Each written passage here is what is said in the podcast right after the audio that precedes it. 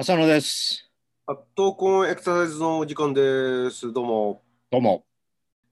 kizu の、 kizu の、徒然草、徒然草、 in motion、in motion、in motion、はい拡大版。拡大版。はい。はい。えーと、このコーナーずーっとスクワットの話を延々としてきてるんですけども、えうん、まだまだやっぱりネタはあるっちゃあるんですよえ。ね。おう。うん。今日のお話はですね、はい。まあ、スクワットと動きが非常に似ているんですけども、うん。あの、レッグプレス。ああ、はいはい。前に話したことありますよね。はい。うん。レッグプレスマシーンって言って、まあ、両足で、あのまあ、片足でもいいんでしょうけども、両足で重りをこうあの押し上げるっていう動作ですね。うん。うんまあ、それが、まあ、ちょうどスクワットの逆的な感じで、向き的に逆の感じで、まあ、あの見て取れることもあるんですし、足側が動くってことですよね。そうですね。あのスクワットはで体の方が動きますけど、レッグプレスマシンの方は、その蹴ってる足側のものが動くっていう感じですね。うん。だから自分の体重を受けているわけじゃなくて、そのまあ荷重、あの付加された重量を下から上に押し上げるっていう感じになるわけ。まあ、ただ、これ、レッグプレスマシンもスクワット同様、股関節、膝、えー側関節、この3つの、あの関節の、まあ、屈曲伸展動作になるわけですよね、やっぱり。まあ、なそんなもんだから、レッグプレスとスクワットっていうのは、まあ、似てるし、非なあの違うしみたいな、似て非なるものみたいな感じでの比較だと思うんですよ。うん。同じような効果を出すのか、まあ、うん。なんか違う特色があるのか、あそれを見てる研究があります。あ、ああ興味深いですね。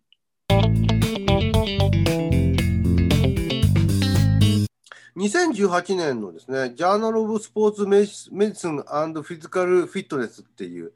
あの雑誌に、まあ、投稿されてるものなんですけども、うんまあ、今言ったように、えーレッグプレスマシーンでトレーニングをした人たち、あるいはあの違う人たちで、えースクワットでトレーニングをした人たち、あ、違う人たち。え同じ人たちではないない。あごめんなさいね。でもね、ちょっとね、アブストラクトしか手に入ってないんで、対象者がね、これ、詳しく書かれてないんで、よくわかんないところはありますけど、なるほど。うん、あまりちょっと強くこの場で言えないんですけど、見てることは、スクワットとレッグプレスマシンである期間トレーニングしたら、それぞれのレッグプレスのあの重量がどれだけ上げれるようになったかだとか、うん。スクワットの時のバーベルの重量をどれだけ上げれるようになったか。っていうそのパフォーマンスの差を見てるのとうん。垂直ジャンプってあのまああー真上に飛ぶうんあれの高さですねうん。距離、うんあの高さの変化変化率を見てるっていう高校を見てますね。うん。まああの統計処理上のことだとかもあまりこの僕の手に入っているものではあの詳しくしゃべることはできないんですけども結果としましてはレッグプレスマシーンでトレーニングをするとレッグプレスの重りに関しては、まあ、重たい重りを上げれるようになると。うん。改善すると、うん。まあ、レッグプレスでやってるわけですから、まあ、トレーニング得意性があるということですよね。そうです。でも、やっぱりトレーニング得意性なんでしょうかね。スクワットの関に関して言うとレッグプレスでトレーニングしたからってうん。スクワットで上げれる重さの増量はあんまり期待できない。うん。そんなにはっきりとあのいう効果的に上がらないっていう感じですね。うん。ただ、逆にスクワットの方でトレーニングをしていくとどうなるかというと、はい。レッグプレスマシンのその負荷量の上げる量改善率上がって、かつスクワットでトレーニングしてるわけですから、スクワットでも重たいものをより上げれるようになって、うん。つまりスクワットはどちらにも効果を得られているっていう。なるほど。で、じゃあ垂直ジャンプの変化ではどうだったのかとう。いうんと、スクワットトレーニンググループの方が、あのーレッグプレスマシントレーニングよりも、はっきりと垂直ジャンプは高く上がるようになってる。だから、まあす、あのまっすぐ真上に上がる能力、まあ、これも瞬発性ですよね。いわゆる、うん。あの下肢のパワーが求められることだと思うんですけども、うん。この下肢筋のパワーに関して言うと、スクワットのトレーニングの方が効果的に下肢筋のパワーを上げることができたっていう話になりますね。なるほど。どこまで条件を実験のその2軍のですね2つのグループの条件を設定あの揃えて設定してるかちょっと分かんないんであんまり強いことは何も言えないですけどもうん。スクワットってまあ割かしいろんなそのトレーニング効果を上げれるトレーニングの王様って言われてるぐらいですから、うんトレーニング効果を上げれる種目なのかなっていうことをやっぱりちょっと匂わしてくれる感じでしたね。うん。でまあそんなような感じであのスクワットのまあ優位性っていうものが少し言えてるのかなっていう印象を受けました。なるほど。これあれですよね。前に僕話したときは、あの、マニュアルでね、まあ、立ち上がりがちょっとしづらい人に、うんマット上であの仰向けになってもらって膝と股関節曲げて、まあうん僕の体を押してもらうようにそういうまあレッグプレスに似たようなトレーニングをしてその後立ち上がりやろうとしたらうまくできたっていうケースが、まあ、経験したことがあってまあ一例だけですけどね。これ逆にそれは今言った話のちょっと逆になる形なんですようね。ん、ただそれってマニュアルでやってるからこう方向とかいろいろ調整できるわけですよね。うん力のタイミングとか、まあ、程度とか。でレッグプレスってちょっとこう決められた座面に座ってこう一定の方向を押すんで、まあ、方向は押す方向は常に一定っていう利点がある一方でどっちかというと座って押してるからそれをもし立位に変えると常に鏡みながらただ膝曲げしてるようなまあ実際はそれじゃ立てないんでしょうけど。うんだから実際のそのジャンプとか、まあ、例えば立ち上がりとか、そういう力の方向とはだいぶ違うのかなっていう感じを受け入れるんですけどね。そうですよね。あの、うんレッグプレスマシン自体のその影響を受けてる、その形状の影響を受けてる感じはしますよね。うん。うんどうしてもこのレッグプレスマシンって背中を預けてる、あの背中を寄りかからせてる状態で、うん。まあ、下から上に足を押し上げていくっていう感じになるんで、うん。いわゆるそのスクワットのように重心位置をこう、えーコントロールするような股関節と膝との屈曲角度でうまくこう調整するような感じっていうのはちょっとない感じがするんですよね。逆にそうですね。より単純化されちゃってる。だからまあそういうその垂直方向垂直ジャンプのような垂直方向への運動の方向制御にはそんなに向いていないのかもしれないですよね、うんレッグプレスマシンということ自体が。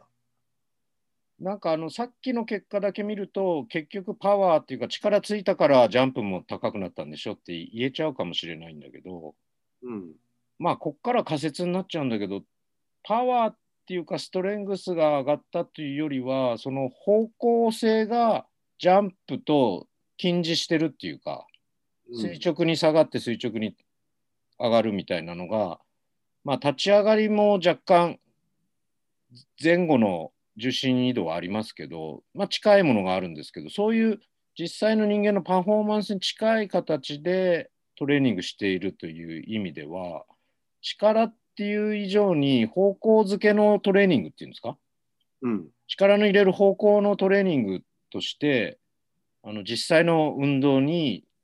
似てるからこそそのパフォーマンスが良くなったっていう考えもできなくはないような気がするんですけ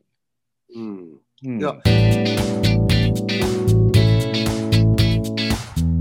こうスクワットをど取り上げてくるとすぐこうあの大腿四頭筋というのは太ももの筋トレっていう風な印象を受けるんだけど、実際はその二関節筋である大腿直筋はあまりこう負荷量を上げたからといってそれほど筋肥大を起こさないというデータもあるんですよね。うんこれここでもあの紹介してきましたけど。そうですね。一方で内側広筋だとか外側広筋っていういわゆる単関節筋のその大腿四頭筋はまあそれなりにボリュームも上がって力も強くなるっていうのがあるんですけども、うん、大腿直筋っていう二関節筋に関してはむしろ方向の制御にずっと関与してるんじゃないうん、で、まあ、人間がこう垂直方向重力に対抗してあの重心位置を変える上ではどうしてもその方向性の制御っていうのはすごく求められると思うんですよね物を持つ持たないと。そうですね。ううんん、なんで、そのスクワットのような方向を制御しながら上下に動いてるっていうこと自体が常にこう二関節筋の制御経営として働き続けてるんじゃないのかなっていう感じはしますね。そうですね。なんかこう、スクワットがいい理由に、実はそういうことが背景に隠されてるんじゃないかなって気がちょっとして、いわゆる、あの、太ももの力だけつけたいんだったら、それこそレッグプレスでもいいかもしれないわけですよね。だけど、うん方向は全然立ち上がりとかジャンプとは違うから、やっぱりそういうトレーニングにはなってないっていう言い方もできるのかもしれないですよね。だから力が落ちたから、あのばあの立ち上がりができない、立った時バランスを崩すっていうよりも、二関節筋をうまく使いこなせるかどうかっていうところが大事で、それが、まあ、過去にやったの疲労した時とか、スピードが異常に速くなった時には、その二関節筋のシナジーみたいなのが、こう破綻してしまうという話もしてきたから、まあ、それを考えると、スクワットっていうのは本当にあの負荷量を増せば、確かに太ももの筋力のストレングスもしくはパワーアップになるんでしょうけど、一方で、そういう負荷があろうがなかろうが、その床をどういう方向で押していくかっていう、そういうトレーニングなんじゃないかなって感じしますよね。うん。でまあ、今までここのコーナーで紹介してきたその負荷量を上げることで一番恩恵を得てるのはむしろ太ももというよりはうん。股関節の筋群、うん、特に大臀筋だとかのようなその股関節心筋群や内転筋群こちらの方がどうもその刺激されるようなんですよね負荷量を上げると。うん、うん、だからその負荷量を上げて鍛えられていくのはより股関節の筋群の方に効果があり、うん、あのー運動制御として大腿四頭筋を常にコントロールするっていう意味合いで捉えると面白いんだろうなっていう。だからこそ股関節をしっかり曲げたスクワットをしなければ意味がないだろうし、ジャンプなんかもやっぱり最初に沈んでこう動き出す、モーメントを出すのが股関節なんですよね。うんで、そこで大きなパワーを出すので、そういう面でも力の方向性の二関節筋のトレーニングプラス股関節の進展をすする作用をする筋肉のパワーアップみたいな、まあ、両方兼ね備えてるからこそ立ち上がりとかジャンプにこう貢献できるのかもしれないですよね。そうですね。うん、その垂直性というところは少し今後もまああのキーワードとしてちょっと残しておきたいなと思いますね、垂直性の運動として。そうですね。その中に多分スクワットの他にもジャンプっていうトレーニングも入ってくるんだと思う。ああ、ジャンプ自体のね、トレーニングね。でまあ、うん実際スクワットジャンプっていうトレーニングもありますしね。うん。あるいは高いところから飛んであのしゃがみ込んでまたの飛び上がるあ二重のジャンプね。うん。ええ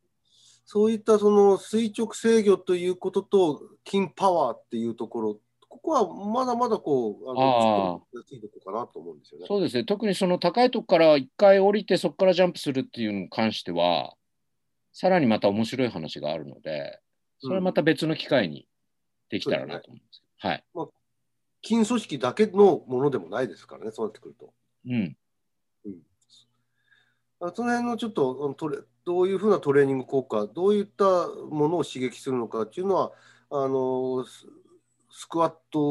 を中心としてその垂直性というふうにキーワードをちょっと捉え直してまた今後も追っていきたいなと思います。はい。はい。じゃあ今日はちょっとそんな話で。はい。ありがとうございました。